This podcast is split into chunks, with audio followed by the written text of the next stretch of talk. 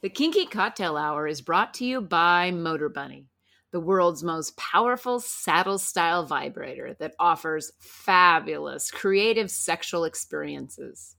We use it and it rotates, it vibrates, and it delivers mind blowing orgasms. Enjoy Motorbunny as your favorite sex toy. When you order the Motorbunny, multiple attachments are included along with the Link controller, which allows wireless control from anywhere. Motorbunny is the world's most powerful saddle style vibrator on earth. Use the link in the show notes and spice up your sex life with a Motorbunny. You're listening to Kinky Cocktail Hour, a conversation between adults about sex forward relationships, kinky lifestyles, and frank communication. If you're under 18, please stop listening and visit scarleteen.com. Hi, this is Lady Petra, I'm Safa Master. and this is Kinky Cocktail Hour. Cheers. Cheers! Yum. What is that? Well, Tastes all sorts of flavors in there. we're calling it a blood sport. Blood sport. Okay. It's silver, 1800. Okay. Blood oranges, muddled, Okay. half an orange, muddled. The tequila, uh, ounce of grenadine, and an ounce and a half of lime. Wow. I definitely taste lots of different citrus flavors. Yeah, don't you? Yeah. And you know, It's a tequila drink. Wow. it's a tequila drink, which is kind of interesting. And then it's got a salt, cayenne pepper rim. Amazing. You were right. This is a special drink. It is a special drink. Deservedly. Yes. Yeah, I'm still stoned out of my mind. I'm way high right now. Hmm. That's why it took me so long to make the drink. there were many steps, and I had to read them like five times. That's, that's. I Yeah. swear, when we play and I drop into subspace like that, it's like I'm high. Me too. it's like I just got stoned or something. I didn't look at the clock to see what time it is, but I think we were at it for about an hour and a half. So, Yeah. Oh yeah. yeah. Yeah. Like time just disappeared. Yeah. I It's don't. like a real, it's a real sort of suspension of disbelief, right? There's just and today you were on a flogging like mission. mission. I was just in a, as a zone. It was that I was in a, a zone too because it was just like energy and Yeah, it was about 385 strokes. about exactly. Yeah, about well. I always say about because in there sometimes I miss a count, and I go back and think, did I miss one? And then I'm having that conversation while I'm still counting, which isn't good. But That's funny. yeah, it was awesome. Wow, what a great, what a great thing we're up to here. Yeah, It's so fun. I love it. Excuse me. I love it, and I love you. I love you too.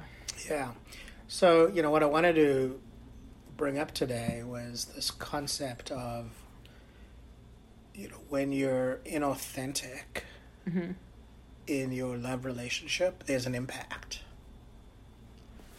And and you may not know the impact, but if you stop and think about it for a minute, there's an impact. Right. And it's not just an impact on you, it's an impact on your partner, it's an impact on others around you. Mm-hmm. You know, for me, like as I recall my married life to somebody with whom I had zero sexual alignment, Right. when we were having sex, it was never, I was never authentically with her. I was always in my head, Right. you know, imagining I was with somebody else or doing Oh, something sure. else. Or, Right. Sort of playing out a little mental fantasy, but I wasn't actually present. You know, Mm-hmm. that doesn't happen here for me Right. Right. in in nearly the same way because we're so in, it's so intense. It's pretty intense. There's not a lot of time to be anywhere else than present. Yeah. And so I can imagine that there was an impact, you know, there was an impact on her in that like she wasn't really the point of my affection or, or my desire or the source of my Yeah. sexual satisfaction at all. And so, you know, That creates her. creates exactly I sort of created her as not the one. And then the impact on me is that I was always just pretending. I was in a state of pretense. And so my experience of myself in that relationship was very inauthentic. Mm-hmm. You know. Well, and I think I had the similar experience too. At the time, you think, I mean, no matter how contentious the relationship is, you're with this person for a long time. Mm-hmm. There's some care for the person. And also, I don't think I'm genuinely just a mean person anyway. So, Right. I don't want to hurt someone's feelings. I know how bad it feels to have your feelings hurt, and so I don't want to. So I thought I was playing a good pretend. I thought I was really good at Mm. pretending. And um, gosh, that, that even sounds worse now that I say that. you know, but Right. but I can see how I definitely created him in just not being present. Yeah, you, you, there's so much space that occurs out of that lack of authenticity in the conversation about sexuality, you know. I think that if you really think about it, one of the most amazing aspects of our relationship is just how authentic it really is Mm-hmm. and how the um, the, the relative inauthenticities that exist are so insignificant and minor they don't they don't result in space. We just deal with whatever comes up, you know. Right. But it, it did it did occur for me as a real formative um, experience, you know. When you when you sort of get into the conversation around intimacy, Mm-hmm. and and and what is intimacy and you realize like for me intimacy is that notion of you know really wanting to be in the same space as somebody else right Mhm. that, that's the affinity of a romantic love Mm-hmm. right i mean you can have you can have intimacy with people who you're not romantic with Right. but that's not what i'm talking about Mm-hmm. I'm talking about in a, in a dynamic in a in a relationship where there's intimacy it's the intensity of wanting to spend time in the same space Mm-hmm. and and the degree to which you're inauthentic just doesn't allow that to occur No. you Mhm. know Yeah. I mean, my if I remember correctly, the the partial intimacy I had was, uh, you know, in bouts of short spurts, and then I would find ways to remove myself from that, which is not really intimacy. It's me pretending there's intimacy. Versus now, I love sharing space with you. You know, I realize that sometimes, you know, you'll go on a walk because my ankle's flaring or something, and something's happening, and you know, and we just deal with that. But I would rather be on the walk with you, or you know, spending that Right. time with you. Um, it's it's so wild because I remember seeing there were not us because I don't feel like we're insecure, but there were couples that I knew that were really highly insecure couples. I mean, they wore the same T-shirt says "I'm with him, I'm with her." oh you know, bought identical things, whatever. They're proving outwardly, in my opinion, this is a total judgment, but outwardly advertising that they're together, right? And I mean, they could never. There was there was never any autonomy. Like nothing was that they were attached at the hip. That's not the sense that I have. Oh, we, I mean, I love to hold your hand. I love to sit with you and cuddle. Those are all great things. But what I feel is just space. Like we talk about the house being different when one of us is gone. oh yeah The space, the energy that is created when we're ming- co-mingling and sharing space mm-hmm. together, whether it's very close space right or whether it's just in the same room. No, it's definitely the case. You know, I like to think of of affinity as um, a, sort of like it's a temperature. Uh huh. You know, it can be more affinity would be a higher temperature, and less would be a lower temperature. Right. And and it's clear to me, like for example, you get up before I do, the bedroom gets like ten degrees colder. Well, it's because I'm a thermo- thermogenic slut. You are, yeah. Definitely thermonuclear. Yeah. um, no, but it's definitely true, and I and I and I'm present to that you know, like I don't know how much of that is the temperature in the room and how much of that is my sense of the temperature in the room. Yeah. You know what I mean? Yeah. Like my my experience of the space The is diminished Yeah. without you there. Mhm. Does that make sense? And so Yeah. and so I think I think that if you are in a dynamic and there's inauthenticity there and there's space there, Mhm. you can look to the inauthenticities that exist to understand the space that's there. Yeah. You know, so if you're asking yourself, in what ways am I inauthentic in my love relationship? Mhm. And you think of, you know, just the process of actually having a sexual encounter, like where's your head? Yeah. You know? I, that's huge. For me, that's a huge indicator. yeah. Um, uh, I'm so high right now. It's just my brain is not working. I uh, authenticity also for me on a personal level allows me to feel less inhibited. I'm not. Yeah. I'm less guarded because I don't have to be because I'm me. Yeah. I'm like I'm really me, not the pretend me or the one that I let these people see and the one I let these people see. Yeah. I'm really just me all the time, and that was something we spoke to before. Is when you're authentic, you don't you don't weave in and out of authenticity based on whether I'm in my intimate relationship or I'm with my family or I'm at work or whatever. I mean, I obviously censor myself, my language at different communities that I'm involved with. But the idea is, was he was what do you call it? Was he woo? WYSIWYG. Wizzy wig. What, yeah. what you see is what you get. Yeah, that's exactly Yeah, what it is. Yeah. Well, I, I like to think that people, in general, have sort of two personalities. They have their public personality and they have their private personality. Mm-hmm. What we're talking about is the private personality, which is ordinarily the more real personality, Mm-hmm. you know, and it's in that um, relationship, that private relationship, where if you're in that private relationship and you're also inauthentic in your love relationship in some way, Mm-hmm. whether it's, you know, what you think about the person, what you think about yourself, what you think about the person thinking about you, like like all the different ways that you can be inauthentic. Um, and and that correlates to the degree of like or dislike you have for the person or the desire to, to spend time with them in, in the same space, but also beyond that in a dynamic. Mm-hmm. Like like if you're if you're looking at your dynamic going, you know, I'm in this dynamic, but it's not for me, Mm-hmm. right? Um, or or I think it's for me, but sometimes I don't like the way it is. Yeah. You know, Yeah.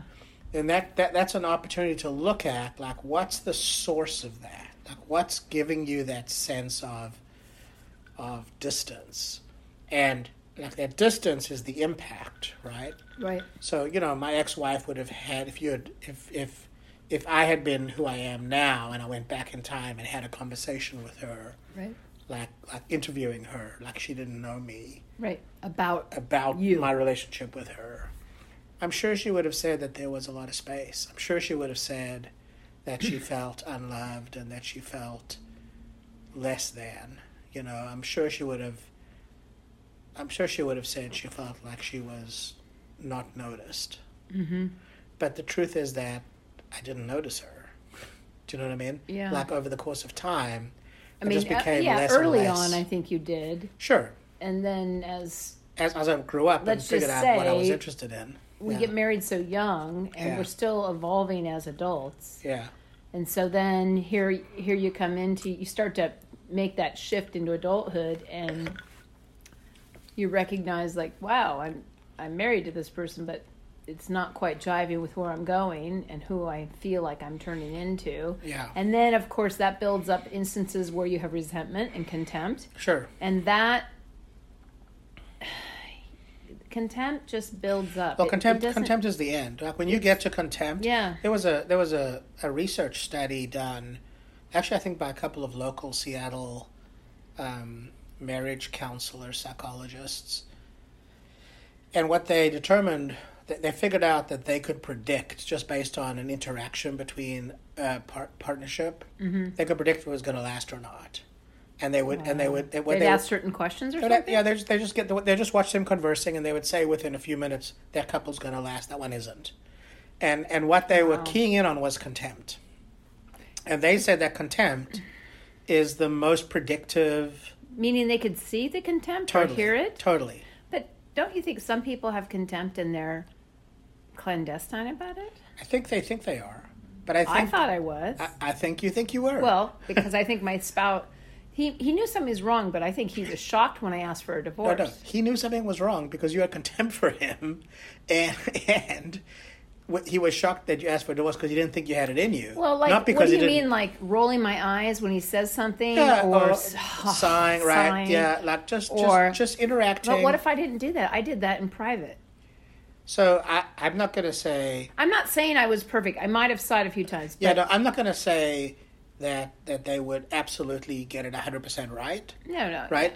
But but but their odds were very very statistically significant. Like But it they, sounds like it was overt. Like they could see overt signs that this body was. language is powerful. Yeah, well, I know. definitely had body language there. Yeah, body language is powerful. The tone is powerful. Yeah. The the responses you give are powerful. And, you know, the point is that when contempt shows up, Yeah. the relationship's over. God, you know, and I should have known that so long because I talked to you earlier on when we were first together about contempt. But if I think back, I had contempt so early on. Yeah. I mean, I felt pressured that I had to marry the guy. Yeah. So I mean, I had I resented that from the beginning. Like, Yeah. okay, this is what I get. And the, the relationship ended because you had contempt. Yeah, why didn't? But it took thirty years to. It's okay. There's nothing wrong. There's nothing wrong. The, the good news is the good news is Mm-hmm. you took action, and now you're now you're existing. We talked about this last night. Now you're Yeah. existing in a relationship where you're discovering newly about yourself the things that you love and the things that you enjoy and the things that you're excited about and the things you're up to. There's a lot that's come out of that. Oh yeah. You know, it's not like life ends when you get divorced. It's like life begins when you get divorced. Oh, totally. And I Yeah. and I I feel like I'm thriving. Yeah, Um, so I mean that's an exciting prospect yeah. as you look forward. Yeah. And so I just I just think that the secret to relationship, like if there's a secret, like if somebody had come to me when I was 20 and said, look, here's the secret. And if you were open at twenty to say you didn't if, know if I was, it all. was open to it, right? yeah, exactly. I'm sure I knew it all. it's so true though, because we're dealing with twenty year olds right now. I know. but but if they had come to me and said, "Here's the secret: when you show up inauthentically, that's going to create space, and that's going to lead to the breakdown of the relationship." So, you know, think about the impact of being inauthentic. Think about how being inauthentic impacts you, and how it impacts others Mhm. in that specific space of sexuality, Mhm. inauthentic- inauthenticity about sexuality, Mm-hmm. because that's like the it's like the nub of where relationships just blow up. I think. Mm, yeah, I agree. Um, it, it's a hard thing initially for people, especially if they're, you know, past twenties, mid twenties to moving into the thirties and on, and even like at our age now, people are like, "I already know everything. Yeah. I know everything." Yeah. And we talked about this earlier today. I think Yeah. it's like amazing to me how people get really set in their ways and like I Yeah. know it, I know it all. And I think to myself, isn't life a continual learning process, a journey? It, it is, but knowing no, knowing makes no difference. True. because your your blind spots are hidden from your view. So knowing makes no difference, yeah. right? So you might know it all, but knowing makes no difference. Yeah. Well, and that's the beauty of coaching because then Right. coaches can see what you aren't seeing. Exactly. Um, and then be able to help guide you to a point where you might take something that's unknown and become it becomes known. Right. Once you've seen it, you can't unsee it. Yes. Totally. That's that's the that's the beauty of discovery. Right. Right. Yeah. So anyway, that's all I had. I just wanted to I just wanted to sort of speak to this because it's been on my mind for the day. I don't know why. I just wanted to speak to this question of inauthenticity in sexuality and the way that that plays in the breakup of relationship. I think it's I think it's relevant Yeah. and it's important to talk about and we've been talking about authenticity a lot lately so Yeah. I think that's great. I'm uh feeling complete. I don't know about you. I'm feeling subby is what I'm feeling. Still subby, yeah.